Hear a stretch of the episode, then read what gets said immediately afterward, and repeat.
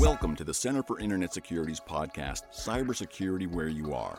Cybersecurity affects us all, whether we are at home, managing a company, supporting clients, or even running a state or local government. Join CIS's Sean Atkinson and Tony Sager as they discuss trends and threats, ways to implement controls and infrastructure, explore best practices, and interview experts in the industry. We are here to bring clarity to these complex issues to bring confidence in the connected world. Hello and welcome to the show, Cybersecurity Where You Are. I'm Sean Atkinson, CISO here at the Center for Internet Security, joined by the host with the most, the Hall of Famer, Tony Sager. Tony, how are you, sir? Oh, great. Thank you, Sean. Great to be uh, back on with you and to start the year year off with uh, some exciting conversation, I'm sure. Absolutely. So, one of the things we like to do on this podcast, and one of the things we do uh, with CIS is we make predictions. So, what we're going to do today is we're going to review last year's predictions, see how close we were, see how far away, see if these things have been solved, or see if we've still got some work to do. And um, Tony, I'll start off with uh, one of mine if I could. So, in the blog post, I had put um, automation as a force multiplier. Looking at the concepts of security operations and building capabilities for security orchestration, automation, response. And really, when I think about what I've seen last year, there's a lot of great technologies, but one of the things that I still believe we have work to do is the operationalization of those elements, getting to an implementation framework, getting to a point where it's a repeatable incident management that can be integrated into such a platform but really one that also could be shared, Tony. It's one of those elements where it's a problem we all face, you know, that these are not, uh, in a lot of cases, unique to individual organizations. And so I think there's an ability there to create um, either rule sharing, a framework of how to development and integrate such a capability into an enterprise. So I still believe there's work to be done. I believe we've made a lot of progress, a lot of great vendors out there doing work in the space, but work to be done. Yeah, Sean, I think it's a it's a uh, number one, it's a great theme, right? And the the theme of this sort of operational automation was a big thing in the mid two thousands, you know, especially within government and uh, as you said, there's there's a lot of hard work to be done yet. But it also, you, you know, in, in, some sense, right? The security automation was like the predecessor to where we are today with AI. You know, too many people think there's some magic that's going to happen. But to really get the kind of power you're talking about, right? It's it's not just well, we we buy a thing and give me that, you know, give me a few pounds of that automation stuff. It does require both discipline but also rethinking a lot of activity. Right, you're designing a machine that's that uh, is driven by inputs, you know, that creates outputs, that's going to going to uh, have to operate right in a complex, changing environment. So you, it's not as simple as let me just buy some technology. You really do need to rethink a lot of things from technology, but also business process and and management and, and how you buy things right up front to just to get the pieces into place. And on the industry side, you know, the you, you can't do this one by one, right? We need sort of standard ways to do this so that people can pick the pieces. There's no like, I'm gonna buy one giant automation thing, I'm gonna piece it together. And so what's killed a lot of good ideas back in those in the early days was you you have this sort of hidden integration costs.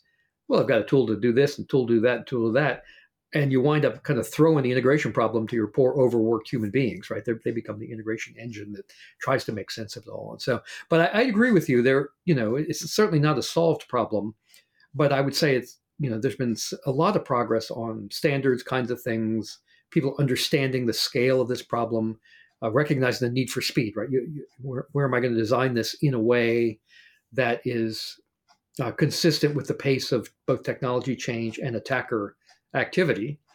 And so we're not going to get there by training human beings to read faster. We're going to get there by you know, building machinery that will uh, that will get us there quicker. But also recognizing, you know, I think in, your point also was um, we do like to pretend in this industry that everyone is a special snowflake, but in fact, you know, most of your machinery of defense is is really shared machinery, right? There's no reason for it to be unique. It really should be standard pieces, uh, relatively standard architectures, standard ways to both represent and move data around. So I don't have to build translators, converters, you know, fancy parsers to move stuff.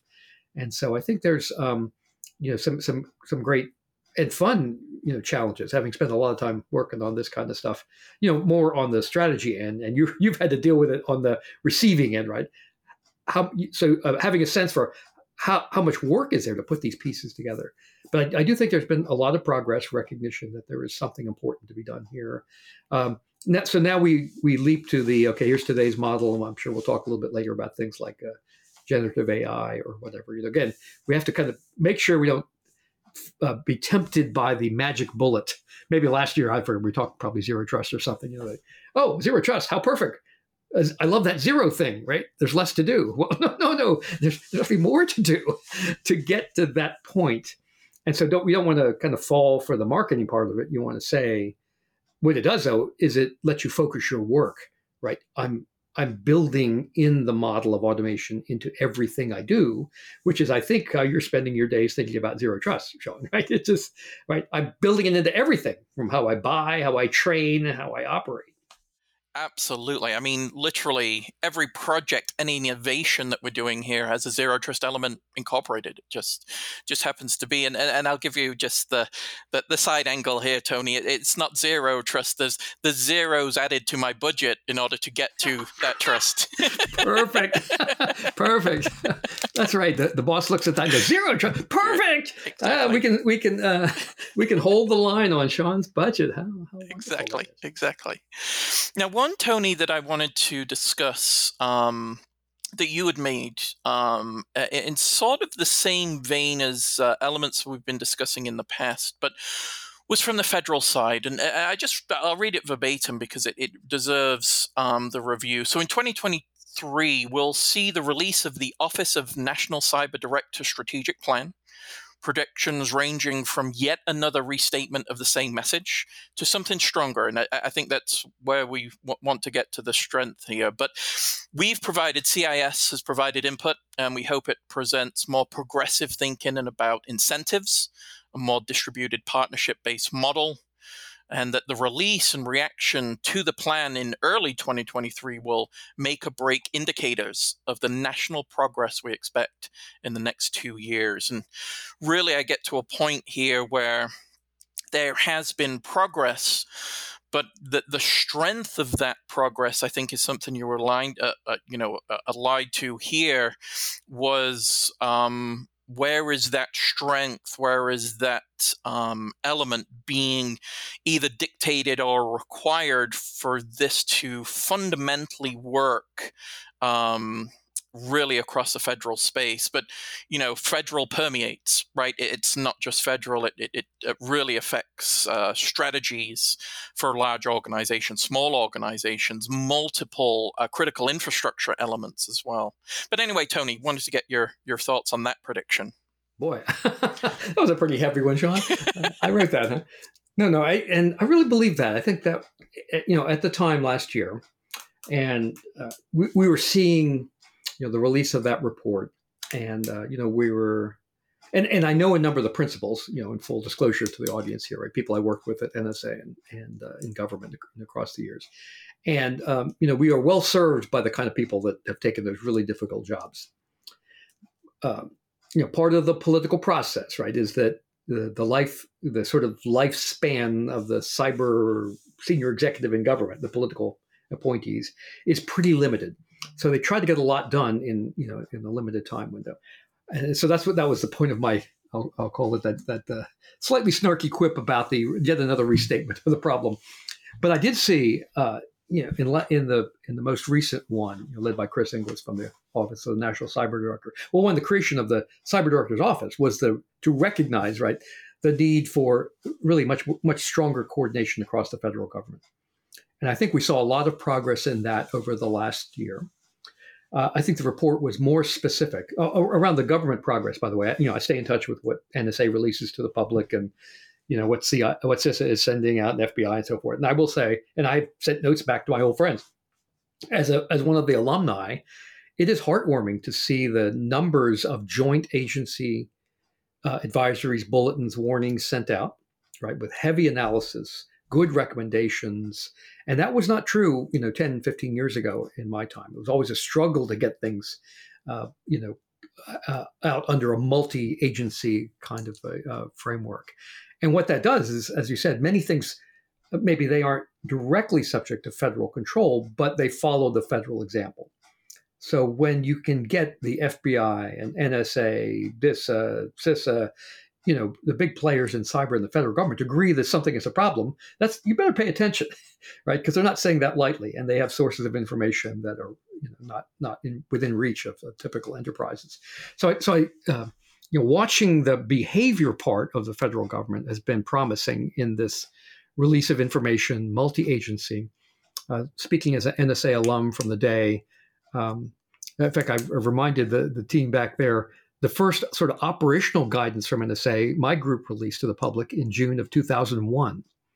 And it started a, kind of a tradition of that stuff.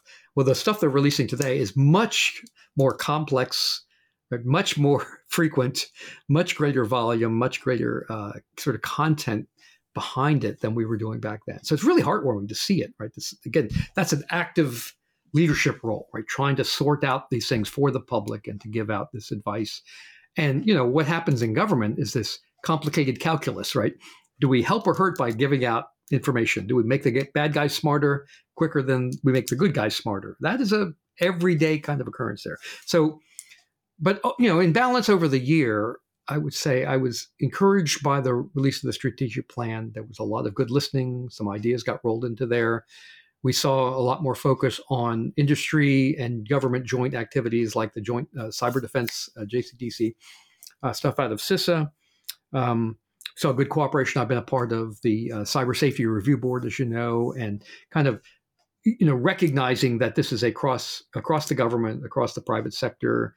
We need to draw lessons learned so that we all focus on what the national level problem really is and be clear so that the community at large has good understanding and has a good action plan. So a lot of good things I think really came out of that. We're also seeing, uh, I'd say, rise in the last year. One of the classic dilemmas of, of national cybersecurity has been the uh, voluntary mandatory cycle, you know, and it, that's it's been a hard for us, hard one for the nation to come to equilibrium on that, you know. And there's there's pros and cons, right? That is, you know, we we reap the benefits of a marketplace of technology and new ideas popping in all the time, but we also wind up sort of eating the risk as the adopters of technology whose risks are not well understood, that don't aren't understood for some period of time. So do you try to slow down the rate of innovation in hopes to have better confidence to it, or do you sort of take that and sort of deal with the, the risks as they come? And you know, again, sort of an implicit decision has been we have leaned towards let's let's get the benefits of technology and we'll figure it out. We'll figure out the risks as we get there. I'm, I'm cartooning a complicated situation, of course, but I'd say um, sort of recognizing root cause issues like the Cyber Safety Review Board and other mechanisms. If you look at CISA's, um, uh, um, uh, you know, secure by default, secure by design, focus, right? That's pushing thinking earlier in the life cycle to try and build more um, uh, confidence in the components that we have. I think those are all really good signs. You know, again, there's not one thing, but I'd say this has been a very active year from the federal level of taking some of these things on. You've seen individual federal agencies push on um, things like mandatory rep- reporting requirements, mandatory cyber activities. You know, what are the cyber expectations of companies doing business within a given regulated sector? Uh, we've seen the rise of uh, activity in state governments to try and bring more. Uh, so the pendulum has swung a bit, and the, you know, this is a, a, common risk issue for the entire population, and we need to be more specific, more uh, directive about it. Again, this is this is not easy, but I, I give uh, significant credit to the folks working these things from the federal level over the last year or so. Not a solved problem. There's more to go, and again, you have to deal with the the the complexities of the political process, right? Of the willingness and recogn- of recognition of the problem and the willingness to take the kind of you know, pretty strong action that uh, it would take to really shift our economy in the right direction.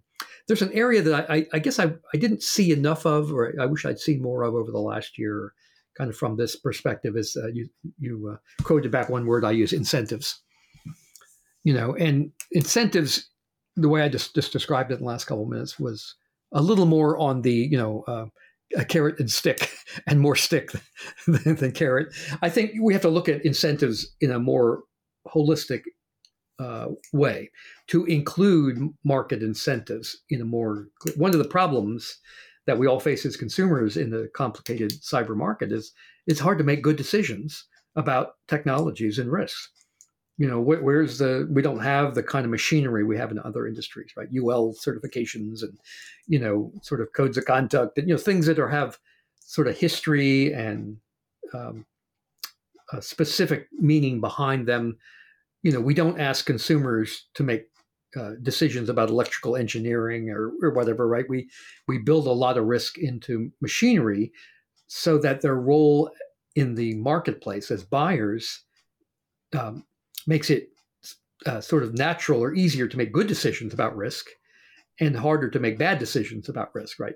Even if you don't know much about the complexities of it. In fact, we don't we don't expect people to make to understand, you know, is it safe to fly on an airplane or not, right? We build most of that risk into machinery. So this idea, but you know, looking at the economic issues, the behavioral incentives, along with the uh, enforcement of and mandatory and regulatory. I think we have to look at that more holistically, and I think um, I think there's room to grow there. You know, in terms of that, right? Sort of creating uh, the, these marketplaces that are analogous to, to what we might expect in public health or, or transportation safety or, or other areas. No, absolutely. I think that's awesome. And, and one of the things, Tony, is, you know, it leads us to certain paths of uh, elements of resistance. And I think the incentive based approach, like you say, the less stick, more carrot in that area, will lead to either more holistic adoption versus compliance adoption for compliance sake versus security implementation for security's sake that's where we need to be because the stick can only go so far. It's only so long. And really when you look at an adversarial element and you know with um, impose necessarily the risk on the technology, but that technology is under constant attack. I could make a really great decision today, and tomorrow it's the worst decision I ever made. And that's ultimately the adversarial element that is not really uh, allowing us to treat that risk necessarily in such a way that allows us to mitigate it. It's we're making the best decision with the information we have, but that information at the velocity that we see now um, ultimately changes on a daily basis, and it's uh, you know a tricky thing to get right. And a, uh, you, you, know you're seen as a magician, or, or, like you like to say, the wizards, right? You, you, made that work, well done. But in a lot of cases, you know, it's uh, hopefully not luck, but just well informed um, to a point that you can you know build elements of trust into an underlying model, but it, uh, you know a model cannot be completely trusted forever uh, and needs to be reassessed. Yeah, no, that's, those are great points, Sean. I mean, you know, I, I spent some time in the 90s thinking about and studying what kind of what was happening in uh, security modeling and a lot of brilliant, you know, math, math wonks and, and uh, system thinkers. Uh, I said the, the challenge was here's to me, and you hit it. The presence of the active adversary just screws up your models. Why don't they behave? Of course, well, but, but of course, right? Their, their job is to work outside your models, right? That that's inherent you know, if you're defending here, they go there, right? And they do. And they lie, cheat, and steal. Can you imagine that, right? They bribe human beings. They create front companies. They, what? You know, it's, it, and, and that's the problem that we have, right? There's, so modeling is important, but you have to be prepared for this idea that your model breaks down. And that's, that's, you know that that's realistic and what that leads i think again it, it, so there's not a model kind of algorithmic definition here of security, right? And again, you hit it, I think, well, which is what, what, what should I expect of an enterprise owner? I should expect a sort of a, I'll call it, and the, the, the term that, that we have spent a lot of time on, and we're, we're typically not lawyers here at CIS, but we work with a lot of them, is reasonable. Does the business enterprise owner make knowing, reasonable decisions about security of their customers, their information, their products. And that's, you know, as social creatures, right? That that seems like it's okay for us to have a, a social expectation, right? That you will hand, hey, you're my vendor, you will handle my responsibility, you know, in a reasonable way. I don't expect perfection. I don't get perfection if I fly in a commercial aircraft either. But I do expect that you have taken the steps, right, that would give us all confidence that almost all the time things will be fine.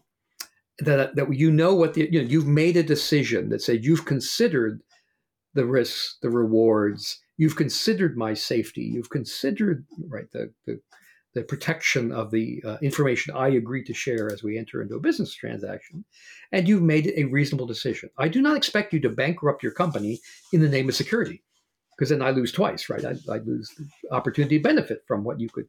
So but at the same time, if you engage in unreasonable behavior, reckless behavior, right, that doesn't have regard for me, then frankly, you're going to pay for that.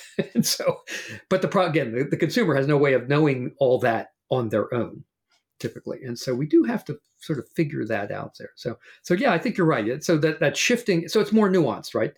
It, is it reasonable? And you spend a lot of time in your role as a CISO thinking about that, not convincing the board that you're that you're a magician or that our security is perfect, but helping them understand the the risks there and the you know that is get to a joint perception of the threat that our service or our activity represents and the the potential risk there and the steps that make sense in terms of uh, affordability uh, operationalization right that, that you know something i can actually execute that both allows us to deliver the service that we're here to do but does it in a in a reasonable and responsible way. And so that's you know you not only have to do the job but sell the job, you know, to people who don't spend their days uh, dealing with it in the way that you do. Exactly, exactly. No, completely agreeing. I mean, it's even touched on a number of the other topics in the predictions that we were discussing because it's it's such a salient point and and, and really why that direction. I mean, we've talked about reasonableness. Even uh, some of the predictions that Randy Rose, uh, at the time he was senior director, now VP uh, in uh, at CIS. You know, and he was focused on the open source supply chain security, right? And there's some elements of that coming out of the work that you've done at the Cyber Safety Review Board and the elements that we've seen in terms of kind of this new modeling, as it were, to the open source. We, you know, it comes through SolarWinds. We see Log4j. All of these things change our perceptions, and really, why it leads me to that that same question is, you know, that day prior, I could have selected any vendor, and the following day is, uh, you know, that there's no holes barred. We've got to be patching. We've got to disable systems. We've got to look for alternate vendors. Is it's uh, so dynamic, but uh, again, Randy had hit some really great ones as well. I mean, he was talking about uh, uh, threats coded in newer languages, and we've seen an increase in Go, Rust, and a number of different languages. And uh, really, um, he hit that one out of the park because we've seen a lot in that space. I mean, Rust is becoming very much one of the most popular, uh, I believe, object-oriented programming languages, and Go is a uh, as a uh, interpreted language, uh, very much so in that space. One of the things he also touched in, uh, and I, I, just wanted to review this with you, um, is the decreasing affordability of cyber insurance.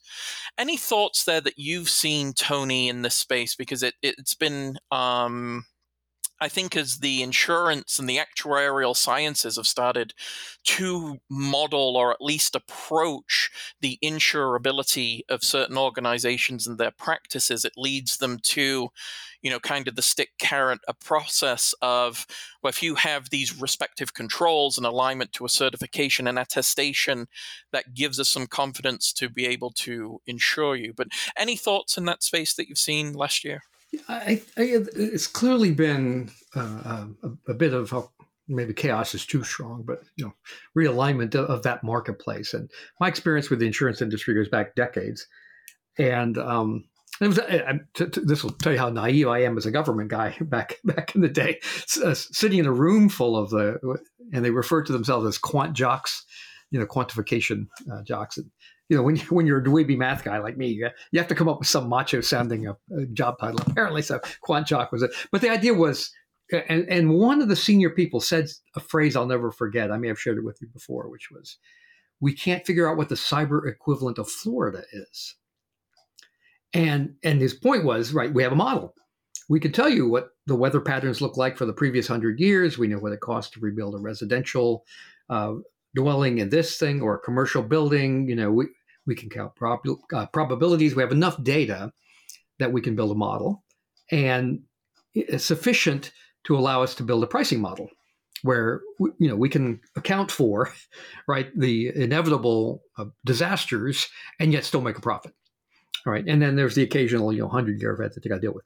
But so but in the early days and this was a, a, a strong impression i had because i talked to a number of the folks in there was the idea was because you know naively i thought oh this is a great lever to help improve security and while there are many wonderful human beings working in that industry you know uh, improving security was not at the top of their list of things to do.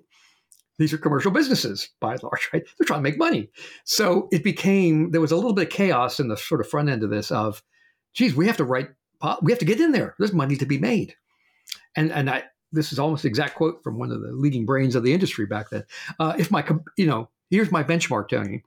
You, you, you know, you want to like wave the flag and do grand things. If my competitor can write a policy in 30 minutes, our target is 20 minutes. If they ask 50 questions, our target is 25 questions, right? To make it, because they're trying to remove the friction in the business transaction. And he says, and by the way, we control the game anyway.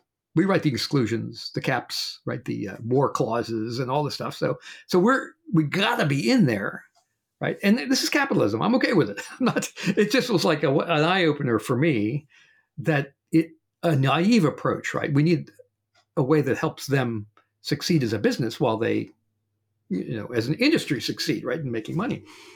And so for for a while there was a bit of a wild west where it's like everyone's writing policies because hey, there's just money to be made, and it's okay. Remember the first uh, controversies over the war clauses. Well, we're, we're going to deny payment because this came from obviously came from a former Soviet state, and uh, what, what? and and then ransomware threw everything like right in a in a blender. It's like oh, we're having to like do big really big payouts.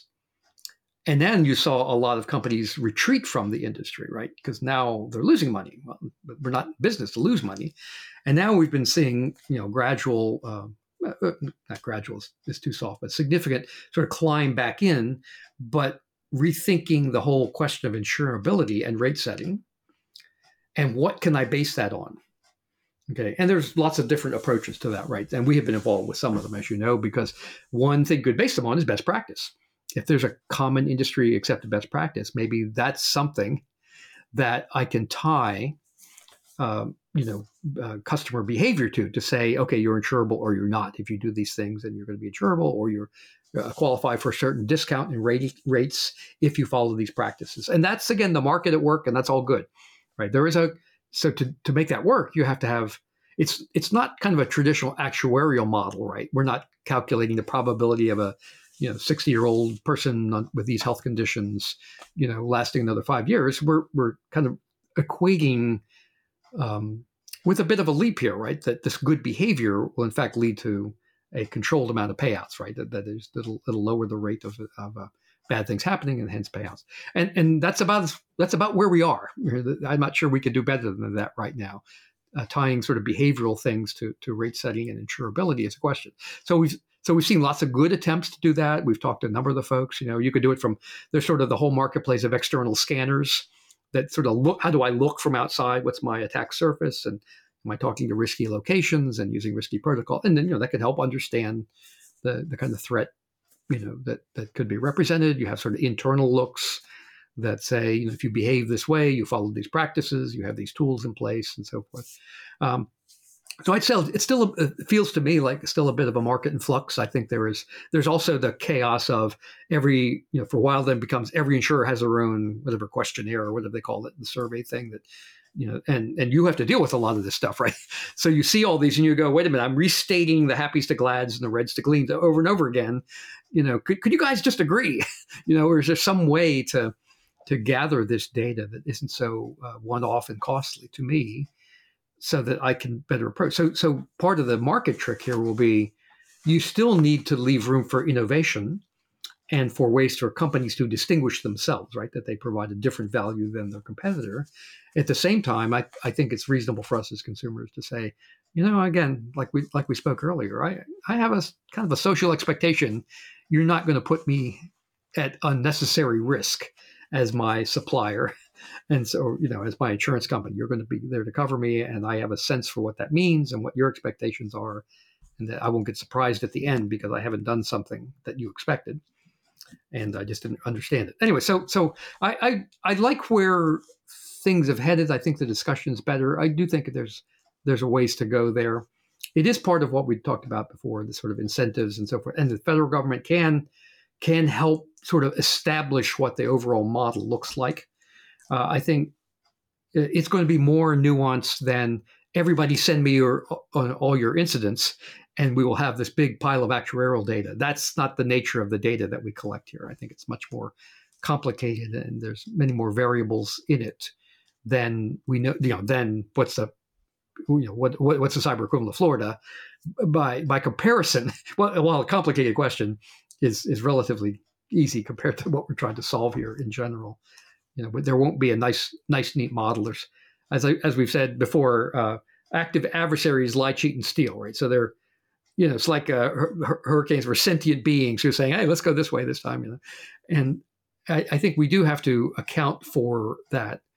Uh, at the same time, we can't paralyze our economy. So how, how do we, uh, you know, again, have a way to set what the expectation is in a way that allows the market to incentivize to say, um, you know, these behaviors have an economic outcome or potential economic outcome. That's kind of, you know, we, we do some of that through the state government things, right? The state governments who are incentivizing voluntary adoption of better practice.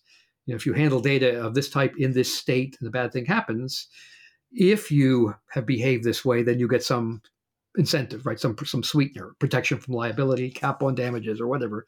It, it's different in every state but that's a again that's not a perfect model but it's a healthier place than we have been and i think it's within reach. I think we can you know i we often uh, think of states as the place you know the what, the te- the testing grounds for democracy or something you know sort of experimental right? Lots of different things get tried in a way that allows the market to respond and start to converge on a way to think about the problem. I, I feel like we're still fairly early to middle on that so.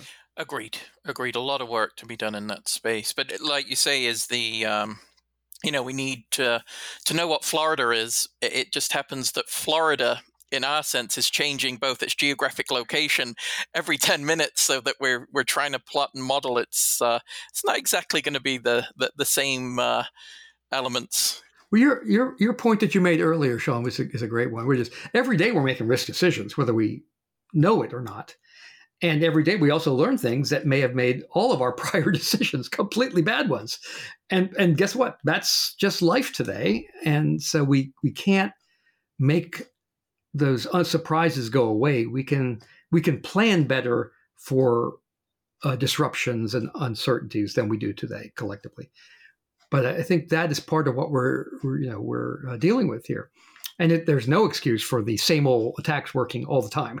You know, for the last couple of decades because those you can think of those as known hazards, right? Th- these are not rocket science, um, you know, attacks by magicians. These are, you know, mid-level criminals, you know, making a living.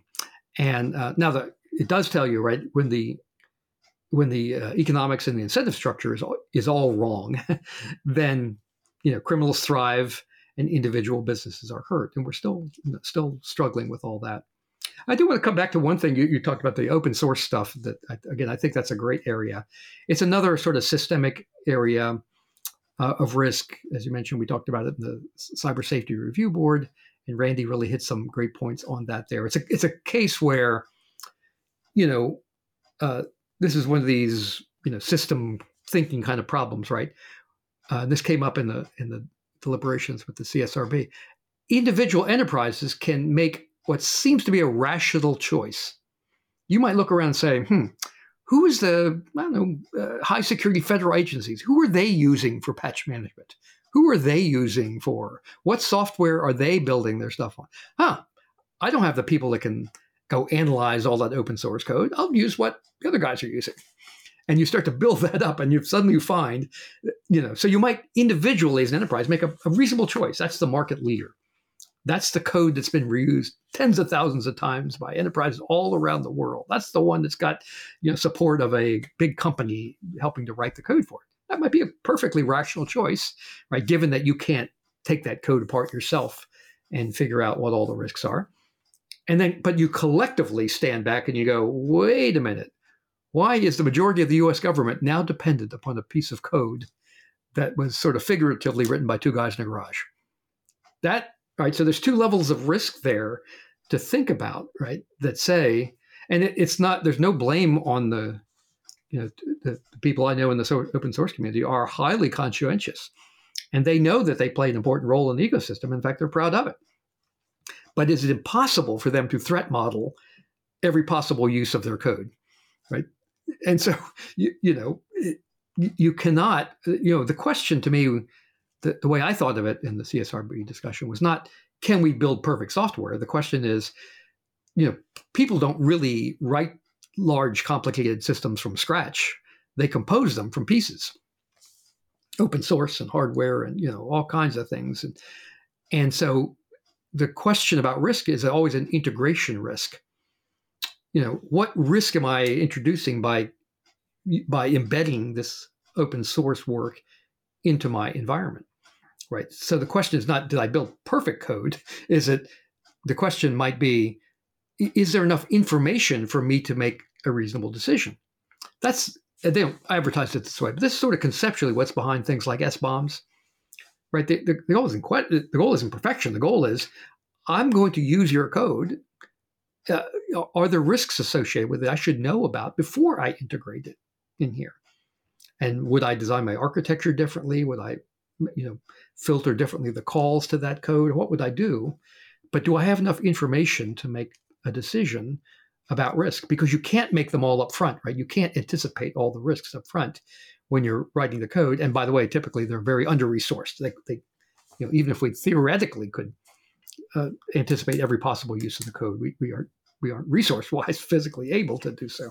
So anyway, so so that's that's kind of the dilemma that we have here, right? And I think so that's why um, there have been some ups and downs, but that, that's why I think uh, things like an SBOM, when I think of them conceptually as this, I mean, you know, the point is to inform the next level of integration. Then I think that's that's a that's a great theme, and I think is one that again the federal government has put a lot of effort into, and I think is is consistent with this idea of I want to bring more transparency to these risk decisions, but I can't do it on my own. I need sort of that information to be created and conveyed to me in a way that you know I can integrate it into the way that I think about the, these risks. Uh, you know, long past the time the code was actually written.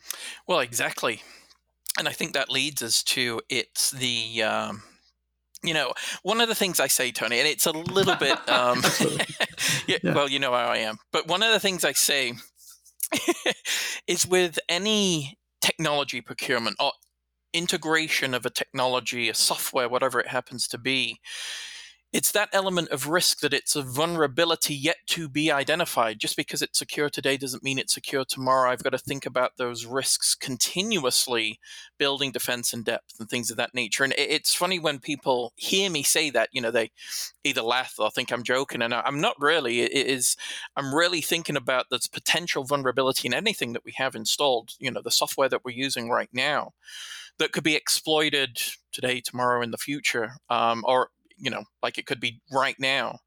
And, and those things leave me into, uh, you know, elements of um, sovereignty, as it were, of thinking about not only the data that I'm using with respective technology capability, but also how we're using it and where it's being used is, uh, you know, questions I often ask and, and pose to myself across um, where do I see an integration of control that can help us in this space? Because it's one of those elements of trying to think of innovation and trying to think of a problem, but the problem being so huge and trying to tackle it with kind of this model thinking, and we've you know we've spoken about this even in this episode, is sometimes the model cannot accept all the variables that you're trying to put in with it that would make it a a decision, get you to a more, I'm not sure if it's the purity of the decision or getting to a decision that has um, a consequence. And the, the reason I say that is there are models that are very useful, but are not the reliance upon me making a decision. It informs my decision, but I don't use it as the only point in the decision making process.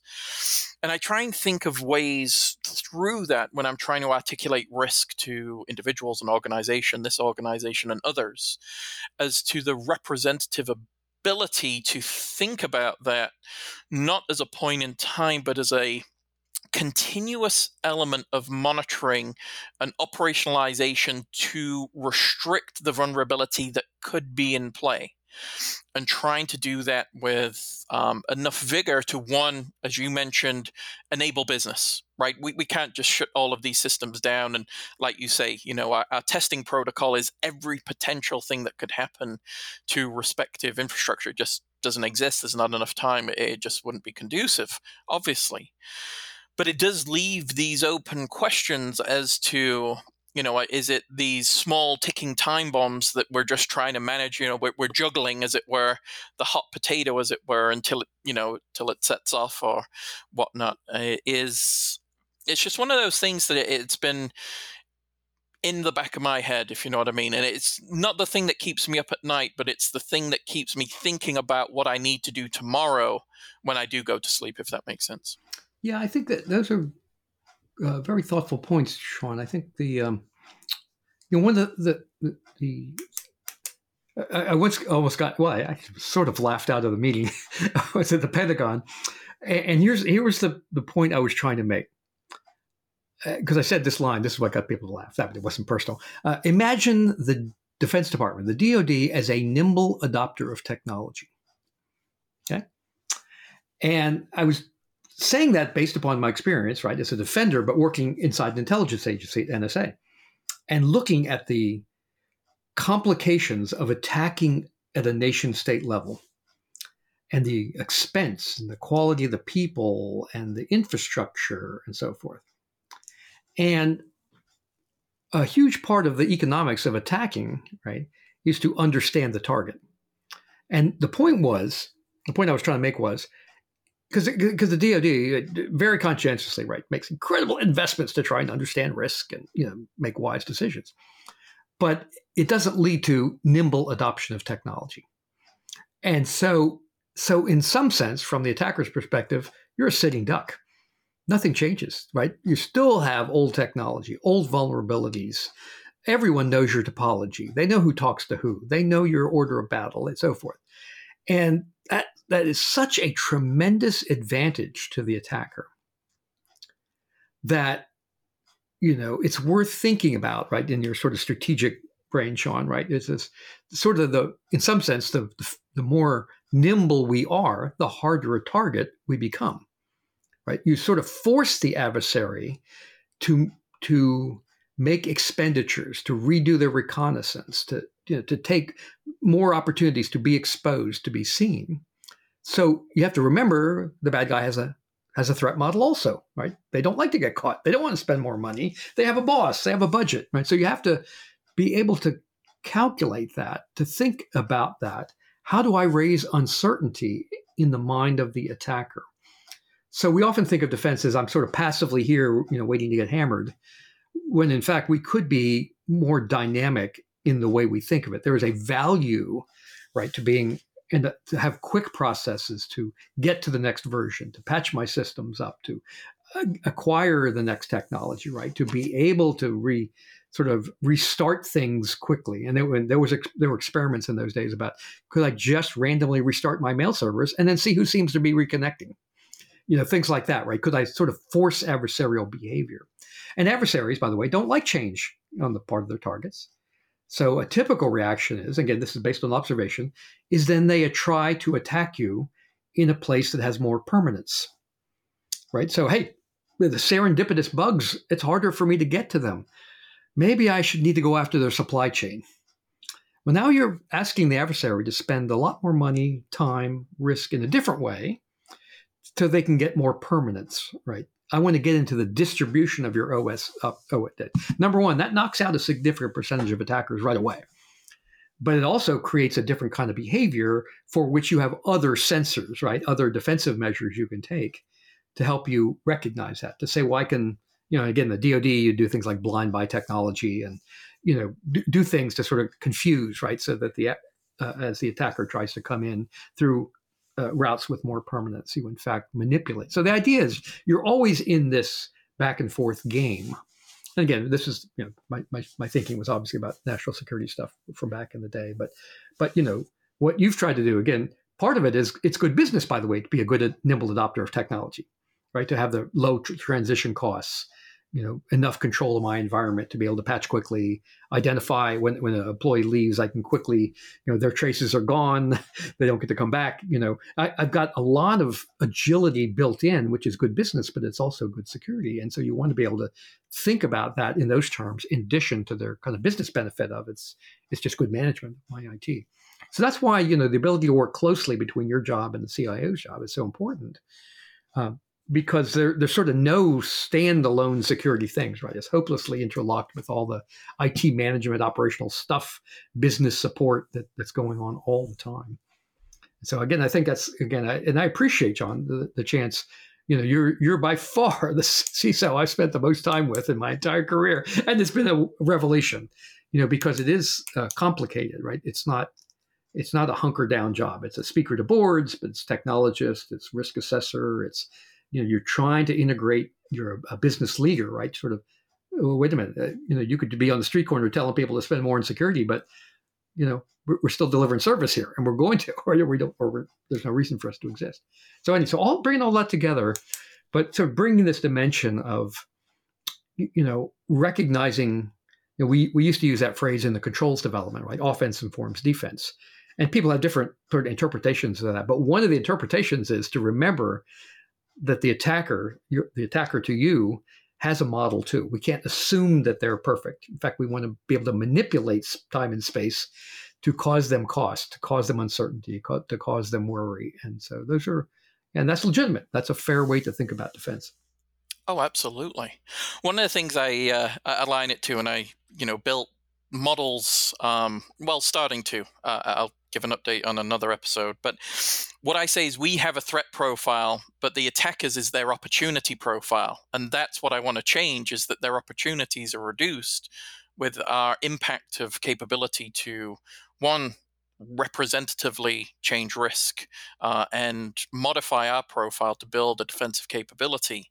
And like you say, the adoption of technologies and uh, approaches to um, not only the implementation but also the users of that technology to be better informed really does help an approach uh, for the organization to um, mitigate those risks. It really does. It really does. Well, in our last few minutes, uh, it, cannot go in 2023 without an honorable mention. You already mentioned it is AI, ChatGTP, generative AI, large language models. Um, it was now the reason I had predicted it, I think, Tony, is because I was the first to provide my predictions back. So I hit it real quick because, uh, you know, I wanted to look smart, like, oh, yeah, I'm making a huge prediction with AI. but it has come to, you know, elements of fruition. It is the buzzword, it is where everybody is focused. We're starting to see the US, EU, even ISO 42000 now in terms of AI adoption implementing controls with AI flavor and things of that nature. And it's, uh, um, you know, there's permanency. Uh, you know, I think it's, um, there's, you know, before AI and after AI, as it were, uh, in terms of uh, people in my position and uh, operational analysts and things of that nature.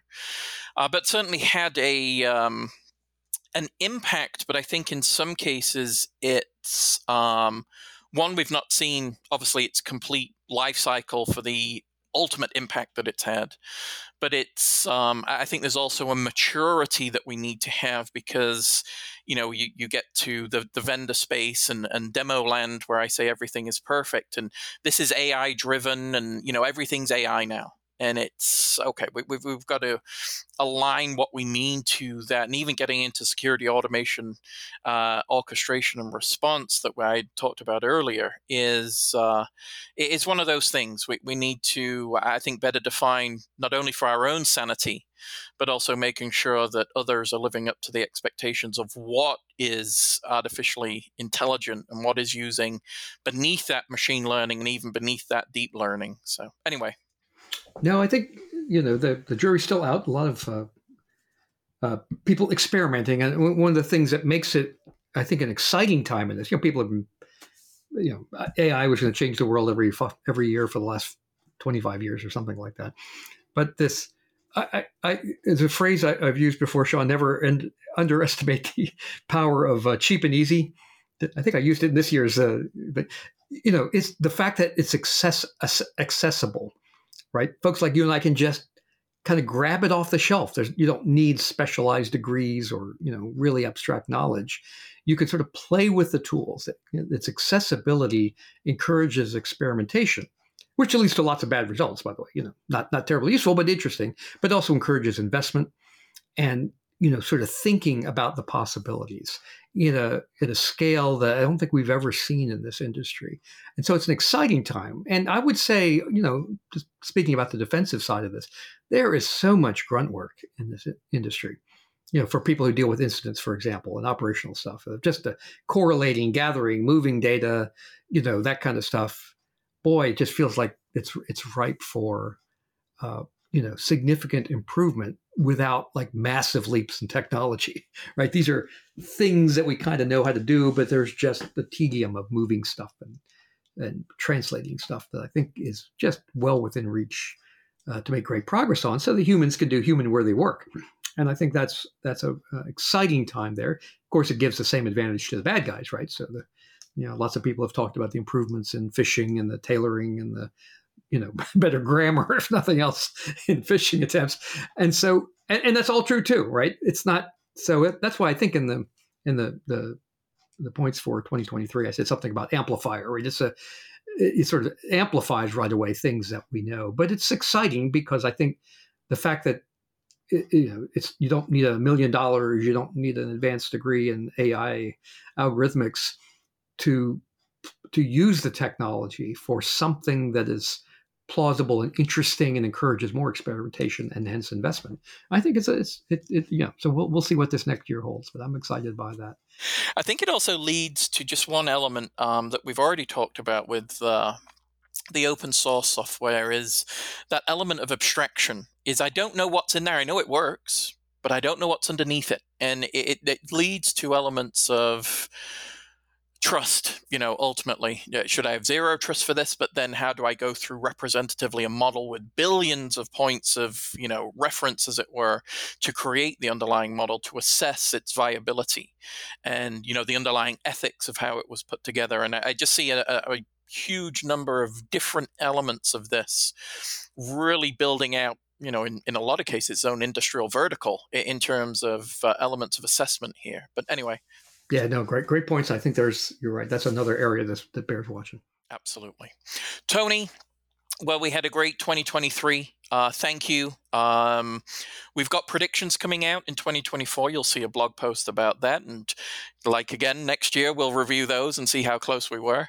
Um, I think we did really well this year. I think, uh, you know, everybody that contributed to that um, again, a lot of thought leadership in this space, a lot of great people, and uh, again, yourself, Tony, just uh, um, really great stuff. Oh, right back at you, Sean. I, yeah, you know, and the just for the uh, listener, you know, the act of compiling that, right?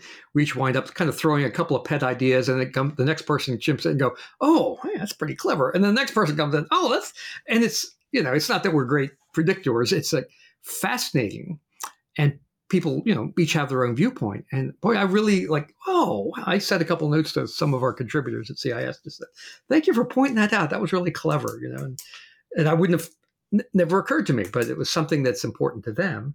And I think it's certainly important to, to our listeners and to the broader know, constituency of CIS. So, so it's actually a fun exercise for us all and gives us a chance to, yeah, we, we wish you had a crystal ball too. Know, but hey, you know, we're also uh, conscious of all those things you talked about, right? The rapid change and all that stuff. So it's, it's good conversation, gives us, gives, inspires us to, to some action here. 100%. Well, thank you, Tony. Thank you to the audience. Remember to subscribe in all the usual ways. Uh, any interview questions, comments, concerns, reach out to us at podcast at cisecurity.org. With that, thank you very much, and we'll talk to you soon. Thank you for listening to the show today. The thoughts and opinions expressed by our podcast guests are solely theirs and do not necessarily reflect those of CIS. If you're interested in learning more about how to grow your cybersecurity program, the free tools available to help you on your journey, or to get involved with the CIS volunteer community, visit our website, cisecurity.org. Start secure and stay secure.